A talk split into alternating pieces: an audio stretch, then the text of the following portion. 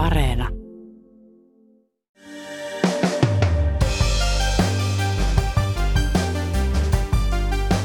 Suomi pullisteli tulevia NATO-lihaksiaan Venäjälle, kun Yhdysvaltain maihin nousualus kävi harjoittelemassa Suomen rannikolla.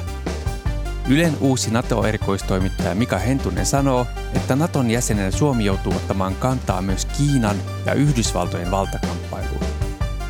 Yhdysvallat haluaa nimittäin NATO-kumppanuutta Aasiaan, myös tulenarkaan Taivaniin.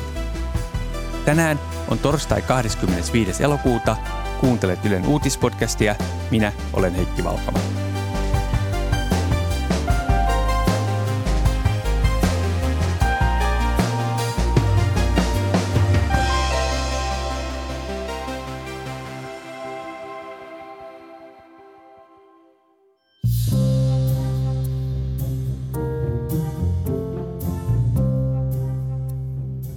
Hyvää sunnuntai-iltaa uutisista.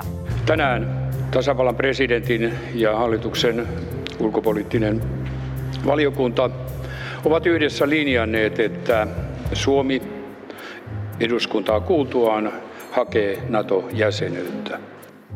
Suomen NATO-taival alkoi Venäjän hyökättyä Ukrainaan ja kuten suurin osa meistä muistaa, 17. toukokuuta 2022 allekirjoitettiin NATO-hakemus. Uutisista hyvää ja varmasti mieleenpainuvaa iltaa. Suomen eduskunta on äänestänyt Suomen NATO-jäsenyyden puolesta.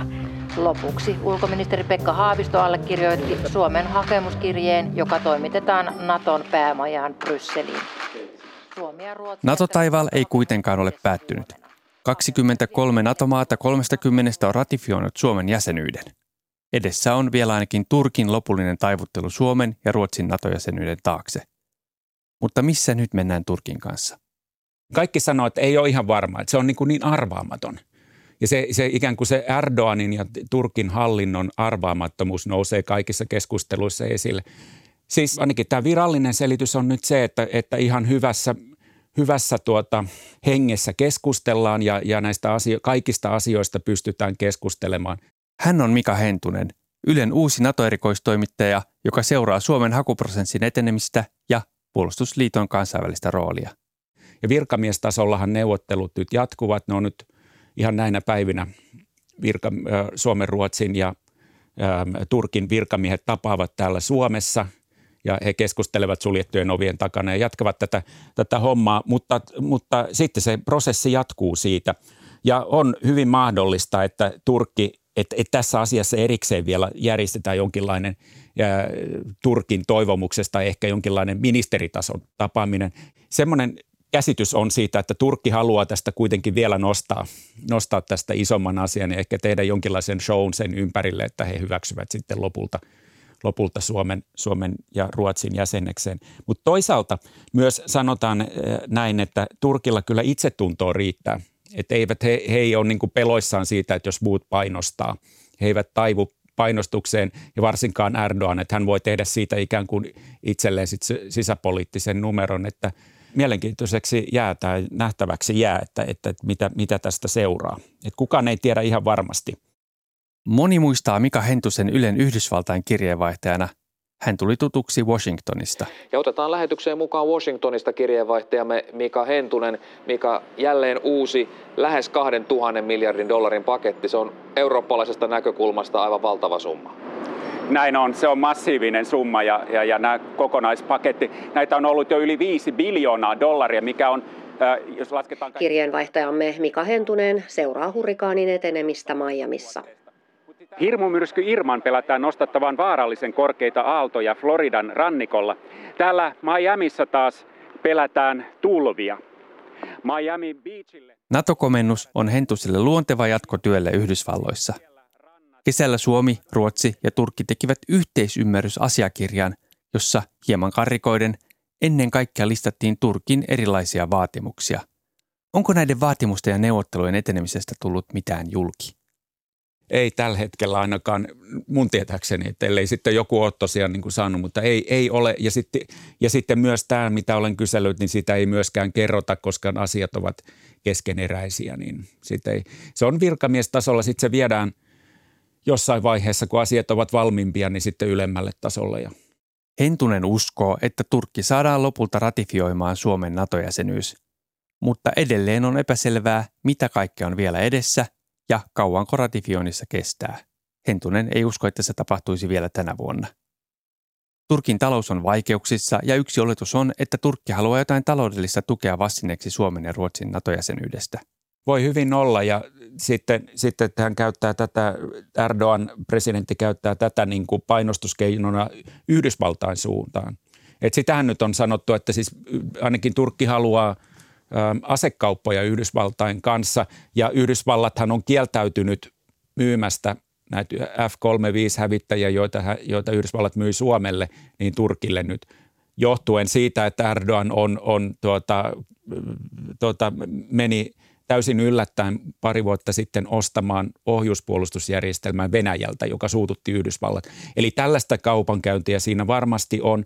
Ja voi olla, että siellä on niin pöydällä vaikka mitä muutakin. Ja, ja voisin kuvitella hyvinkin, että on. Mutta se ehkä se on enemmän tuonne Yhdysvaltain suuntaan ja Bidenin suuntaan, mitä – mihin nämä vaatimukset on. Yhdysvallat on kuitenkin siis ylivoimaisesti tärkein NATO-jäsen ja kaikki tavallaan pyöritetään Washingtonin kautta. Niin kyllä mä luulen, että se myös tässä asiassa niin vielä kerran käydään, käydään se, tai se viimeinen, viimeinen ikään kuin sopimus tehdään sitten Bidenin ja Bidenin kanssa. Ja sen takiahan myös Suomen ja Ruotsin johto ovat jatkuvasti yhteydessä Washingtoniin. Jättimäinen maihin nousu tukialus USS Kearsarge on nyt matkalla kohti Hangon edustaa. USS Kearsarge on 257 metriä pitkä ja tämä lentokansi, jolla nyt olemme, on 23 metrin korkeudessa. Amerikkalaiset aloittavat varsinaisen... Hentunen oli seuraamassa elokuun alussa amerikkalaisten kanssa pidettyä sotaharjoitusta. Suomalaiset ja amerikkalaiset sotilaat harjoittelivat sitä, että joku, siis NATO ja Yhdysvallat, tulee Suomen apuun sotatilanteessa ja nousee rannikolta maihin. Siinä harjoiteltiin käytännössä sitä, että jos Suomeen hyökättäisi Venäjähän se olisi sitten se, joka hyökkäisi Suomeen tai hyökkäisi rannikkoalueelle ja silloin NATO tulisi apuun ja se olisi käytännössä Yhdysvallat. Eli Yhdysvallat tulisi maihin nousi tukialuksillaan ja, ja, ja merijalkaväellään siihen – apuun. Sitä treenattiin. Eli käytännössä se tarkoitti sitä, että tänne tuli, oli kolme tällaista valtavan kokoista maihinnousutukialusta, jotka tulivat Suomen edustalle, tuohon Hangon edustalle, tai USS Kearsarge, jossa olin kyydissä, niin se oli noin 40 kilometrin päässä siitä. Ja sitten siitä niistä, niistä ruumista, niin sieltä merijalkaväen sotilaita tulee maihin nousu veneillä ja helikoptereilla Suomen puolelle sinne, sinne tai Suomen rannikolle ja tulevat sitten suomalaisten rannikkojääkäreiden kanssa apuun. He harjoittelivat muun muassa Russarön saarella ja sitten Syndalenissa niin kuin mantereen puolella Hangossa. Suomi on muuttunut maasta, joka luovii suurvaltojen välillä, liittoutuneeksi valtioksi, joka on valinnut selvästi puoleensa. Suurta ja vaikuttavan näköistä sotalaivaa ihasteltiin, vaikka perimmäinen syy sen tuloon oli tietysti synkkä eli Venäjän aggressio. Siellä on jopa niin kuin, se on käytännössä myös laivasairaala. Että siellä on leikkaussaleista, kahdesta leikkaussalista lähtien kaikki, kaikki fasiliteetit. Ja he kertoivat, että he olivat esimerkiksi yhden merijalkaväen mariinin niin, välilevyn leikanneet siinä matkalla Suomeen ja, ja näin poispäin. Ja sitten tietenkin se ennen kaikkea se kaluston määrä, niin se on valtava. Että siellä on 40 000 tonnia rautaa. Että siellä on tällä laivakannella, ylimmällä kannella, niin siellä on toistakymmentä helikopteria. Sitten siellä on tämmöisiä Osprey, näitä kuljetuskoneita, jotka ovat sekä, voivat toimia sekä helikoptereina että, että koneina. Harrier-hävittäjiä. Sitten mennään alemmille kansille. Näky on myös valtava, että siellä on, siellä on tämmöistä – niin kuin kaivinkoneista maihin veneisiin, mitä tahansa kuorma-autoja, joita Mä en tiedä, onko niitä kaivinkoneita esimerkiksi koskaan käytetty. Että tämä laiva kastettiin vuonna 1992, eli se on 30 vuotta seilannut ja niitä, niitä sitten vaan kuljetellaan ympäri, ympäri maailman tätä siellä, siellä ruumassa, että jos niitä joskus tarvitaan harjoituksissa tai tositoimissa. Maihinnousualuksen vierailu Suomessa oli voimannäyte, jonka kohde oli selvä. Kyllähän tämä oli selvästi tämmöinen se oli nopeasti neljässä viikossa äh, tuota, koolle kutsuttu harjoitus, ihan koko lailla tämmöinen extempore, että se oli semmoinen niin kuin voimanosoitus Venäjän suuntaan. Et sehän siinä tietenkin oli se, että ikään kuin vähän niin kuin pullisteltiin nyt ja näytettiin, näytettiin että tällaista tulee olemaan. Eli Suomi niin sanotusti istahti tuota, Yhdysvaltain hauikselle ja kyllä. se näytti vähän tuota, kyllä se vähän, joo, joo, kyllä se siltä, siltä vaikuttaa niin kuin, hy, hyvinkin paljon ja, ja, ja kyllähän se hyvin vaikuttava – vaikuttava siinä mielessä oli, että, että vaikuttava voimanosoitus, että tuotiin nämä maihin nousu tukialukset sinne sieltä lyhyellä varoitusajalla. Ja nämä kertovat, että yleensä tämmöisiä sotaharjoituksia niin valmisteltaisiin vähintään puoli vuotta, mutta nyt, nyt ne pistettiin muutamassa viikossa kasaan. Vaikka Suomen tiellä NATOon on ollut kuoppia, sotilaallisesti NATOn kanssa on helpompi mennä yhteen. Suomi on harjoitellut vuosia NATO-joukkojen kanssa – No kyllä se, kyllä se siltä vaikuttaa, että, että, että on hyvin pitkälle ja on, koko ajan on niin kuin vuosikymmeniä on nyt jo rakennettu, 30 vuotta on harjoiteltu ja sitten myös niin kuin kalusto, kalusto on yhteen sopiva koko lailla.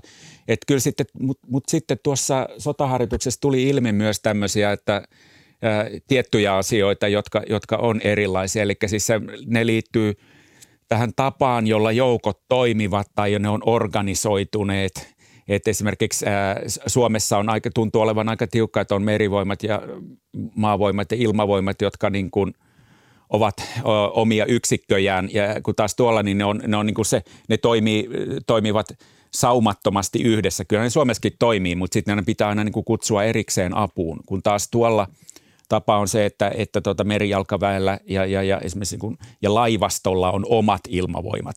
Eli ne on niin kuin, tehtävät on yhdessä ja sieltä ja sen takia just nämä maihin nousu tukialukselta nousee näitä helikoptereita apuun. Että tämän tyyppisiä on, että mitkä on niin suomalaisille uusia asioita, mutta ne on ilmeisesti niin kuin aika pieniä, pieniä hommia. Että kyllä, se, kyllä ne niin kuin, noin niin kuin kalustoltaan ja, ja, ja siis kulttuuriltaan myös niin tuntuu olevan täysin yhteen sopivia. Ja sitten kun on tämä uusi – nuorten, nuorempi sukupolvi, jotka on niin kuin, jolle suurin piirtein suomalaisellekin niin kuin englanti on toinen kotimainen kieli, niin ei ole mitään ongelmia myöskään näissä niin kuin kommunikaatiossa. NATO, johon Suomi on matkalla, on muutoksen kourissa. Jos se on Yhdysvalloista kiinni, Naton toiminta tulee laajenemaan, mutta ei niinkään Euroopassa, jota puolustamaan se syntyi. NATOhan nyt hyväksyi huippukokouksessa kesällä Madridissa niin uuden strategian – joka, on, joka niin kuin tähtää siihen, että tämän, se on, sitä kyllä modernisoidaan ja, ja muutetaan tie, niin kuin eri, eri suuntiin. Ja Yhdysvalloilla on ää, niin kuin omia visioitaan siitä, että millainen Naton pitäisi olla. No ensinnäkin niin kuin tällä kert- nyt siis ensimmäistä kertaa määriteltiin, että esimerkiksi ilmastonmuutos on turvallisuusuhka, että se liitettiin tähän Naton strategiaan. Ja sitten, sitten jos ajatellaan edelliseen strategiaan verrattuna 2010, niin sen, siinä se Venäjä katsottiin kumppaniksi tai pyritään kumppanuuteen Venäjän kanssa ja nyt tässä strategiassa taas Venäjä on vihollinen. Se on mielenkiintoista nähdä, mihin, se, mihin suuntaan se tulee menemään. Yhdysvallat painostaa koko ajan enemmän tätä Euroopan maita taakanjakoon. Eli Yhdysvallat haluaa, että Eurooppa, eurooppalaiset maksavat sitä enemmän ja ottavat enemmän vastuuta omasta, omasta puolustuksestaan, niin kuin presidenttikin tässä – suurlähettiläspäivien puheessaan sanoi, että se on niin kuin, äh, tuota, mainitsi tästä, että tämä on iso teema. Mutta sitten myös se, että, että tuota, Yhdysvallat haluaa laajentaa sitä entistä globaalimmaksi. Eli on NATO ja sitten ehkä mahdollisesti se, että otetaan uusia jäseniä Aasiasta tai sitten niin kuin presidentti Bidenilla on nyt tämmöinen äh, tällainen, että tehdään tämmöisiä rinnakkaisia liittoumia. Äh, liittouma esimerkiksi AUKUS eli Australian, ja, ja Etelä-Korean kanssa. Ja sitten Bidenin ulko- ja turvallisuuspolitiikan keskeinen kysymys on valtataistelu Kiinan kanssa, niin sitä tuodaan NATOon entistä enemmän. Yhdysvaltain edustajan huoneen puhemiehen Nancy Pelosin vierailu Taivaniin on kiristänyt USA ja Kiinan välejä entisestään. Korkea-arvoisimman yhdysvaltalaispoliitikon vierailu 25 vuoteen ei jäänyt vaille reaktiota Kiinalta. Taivan sai osakseen Kiinan uusia talouspakotteita, Yhdysvaltain Kiinan lähettiläs sai kutsun puhutteluun ja Kiina ilmoitti suurista sotaharjoituksista Kiinan ja Taivanin välisellä merialueella ja ilmatilassa. Suomessa kaikki huomio on Venäjässä, mutta toisin kuin kylmän sodan aikana Venäjä, tai siis silloin Neuvostoliitto, ei ole enää Yhdysvaltain pahin kilpakumppani. Bidenin ulkopolitiikassa Kiina on ykkönen. Ja siis tämä valtataistelu siitä, että kumman vuosisata tämä on, onko tämä Yhdysvaltain vai Kiinan vuosisata, niin se on, se on niin kuin Bidenille kaikki kaikessa. Ja Kiina määritellään Yhdysvaltain suurimmaksi, paitsi että se on niin kuin taloudellinen kilpailija, niin se on myös suurin turvallisuusuhka. Ja tämän, tämän Biden haluaa nyt tuoda mukaan, mukaan NATOon. Ja tästä tulee nyt sitten kysymys Taivanista ja, ja, ja Taivanin jännitteistä ja jopa sodan uhasta siellä, niin Taivanin kysymys on, on keskeisesti esillä. Mielenkiintoinen pointti on se, että Yhdysvaltain kongressissa on parhaillaan käsittelyssä laki, joka määrittelisi Taivanin tai, tai ottaisi Taivanin Naton kumppaniksi – se on kiinnostavaa, koska Yhdysvallat niin kuin ikään kuin omin päin äh, ei puhu pelkästään, että se olisi Yhdysvaltain kumppani, vaan Naton kumppani. Eli siinä halutaan tuoda, tuoda automaattisesti mukaan tämä puolustuksellinen ja koko puolustusliiton ulottuvuus myös sinne. Suomi saattaa Naton jäsenenä joutua valitsemaan entistä selkeämmin puolensa myös Kiinan ja Yhdysvaltain välisessä globaalissa valtataistelussa – voi joutua ihan hyvin, että kyllä siis äh, si, si, sitä Yhdysvallat ajaa, että, NATO, että nämä on NATO-kysymyksiä, esimerkiksi Taivanin puolustaminen ja nythän Biden on useamman kerran vihjannut, että jos Kiina hyökkäisi Taivaniin, niin Yhdysvallat tulee apuun, mutta millä tavalla? Että se, siitä on nyt sitten niin kuin jouduttu erilaisia tulkintoja ottamaan, mutta kyllä ilman muuta he haluavat laajentaa tämän turvallisuuspoliittisen äh, katsannon globaalimmaksi ja, ja, ja sitten myös koskemaan koskemaan Taivania. Että ilman muuta, jos Suomi on NATO-jäsen, niin siinä joudutaan myös näihin, näitä, asioita, näitä asioita ratkomaan. Mä luulen, että sitä ei ole niin kuin täällä ehkä huomioitu tarpeeksi tai ainakaan niin kuin, ö, paljoa sitä, että miten, miten kovaa tämä valtataistelu Yhdysvaltain ja Kiinan välillä on. Kiina on laukaissut useita ballistisia ohjuksia mereen Taivanin edustalle ja jotkut niistä osuivat myös Japanille kuuluvalle talousvyöhykkeelle. Kiina ärsyyntyi Yhdysvaltain kolmanneksi korkea-arvoisimman poliitikon eilisestä Taivanin vierailusta niin, että se aloitti isot sotaharjoitukset yhdellä maailman vilkkaimmin liikennöidyllä merialueella. Taivan tiedotti halustaan olla kärjistämättä tilannetta enempää. Samalla armeija on kuitenkin täydessä valmiudessa. Retoriikka on hyvin sotaista. Et ei tässä nyt sodan partaalla varmasti olla, mutta siinä ei kyllä myöskään anneta yhtään periksi. Ja sitten toisaalta ei tiedetä, että mihin tämä mihin tää tulee, mihin tää tulee johtamaan. Tässä Taivanin kysymyksessä on myös taloustaistelu on erittäin suuri, suuri kysymys. Taivan on ö, maailman suuri puolijohteiden valmistaja. 60 prosenttia kaikista maailman puolijohteista tulee Taivanista. Yhdysvallat ja Kiina ovat molemmat niin kuin käytännössä riippuvaisia niistä. Ne, ne eivät ole omavaraisia, ne tarvitsevat sitä. Taivan on Yhdysvaltain kahdeksanneksi suurin ö, kauppakumppani, mikä on valtava suoritus tuommoiselta pieneltä saarelta ja se johtuu näistä puolijohteista, puolijohdeteollisuudesta. Eli se on tosi tärkeä asia, jossa niin kuin nämä kolme osapuolta voivat kiristää toisiaan.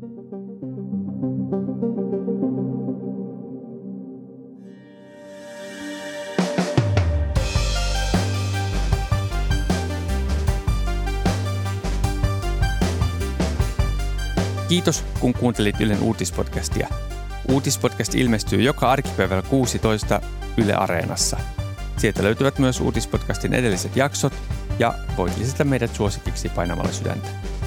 Palautetta voit lähettää sähköpostilla uutispodcast.yle.fi ja löydät minut somesta at Heikki Valkoma. Tämän jakson äänistä leikkauksesta vastasivat Hamanin Infors ja Jaana Kangas. Uutispodcastissa me syvennymme siihen, mikä on tärkeää juuri nyt. Kuulemiin.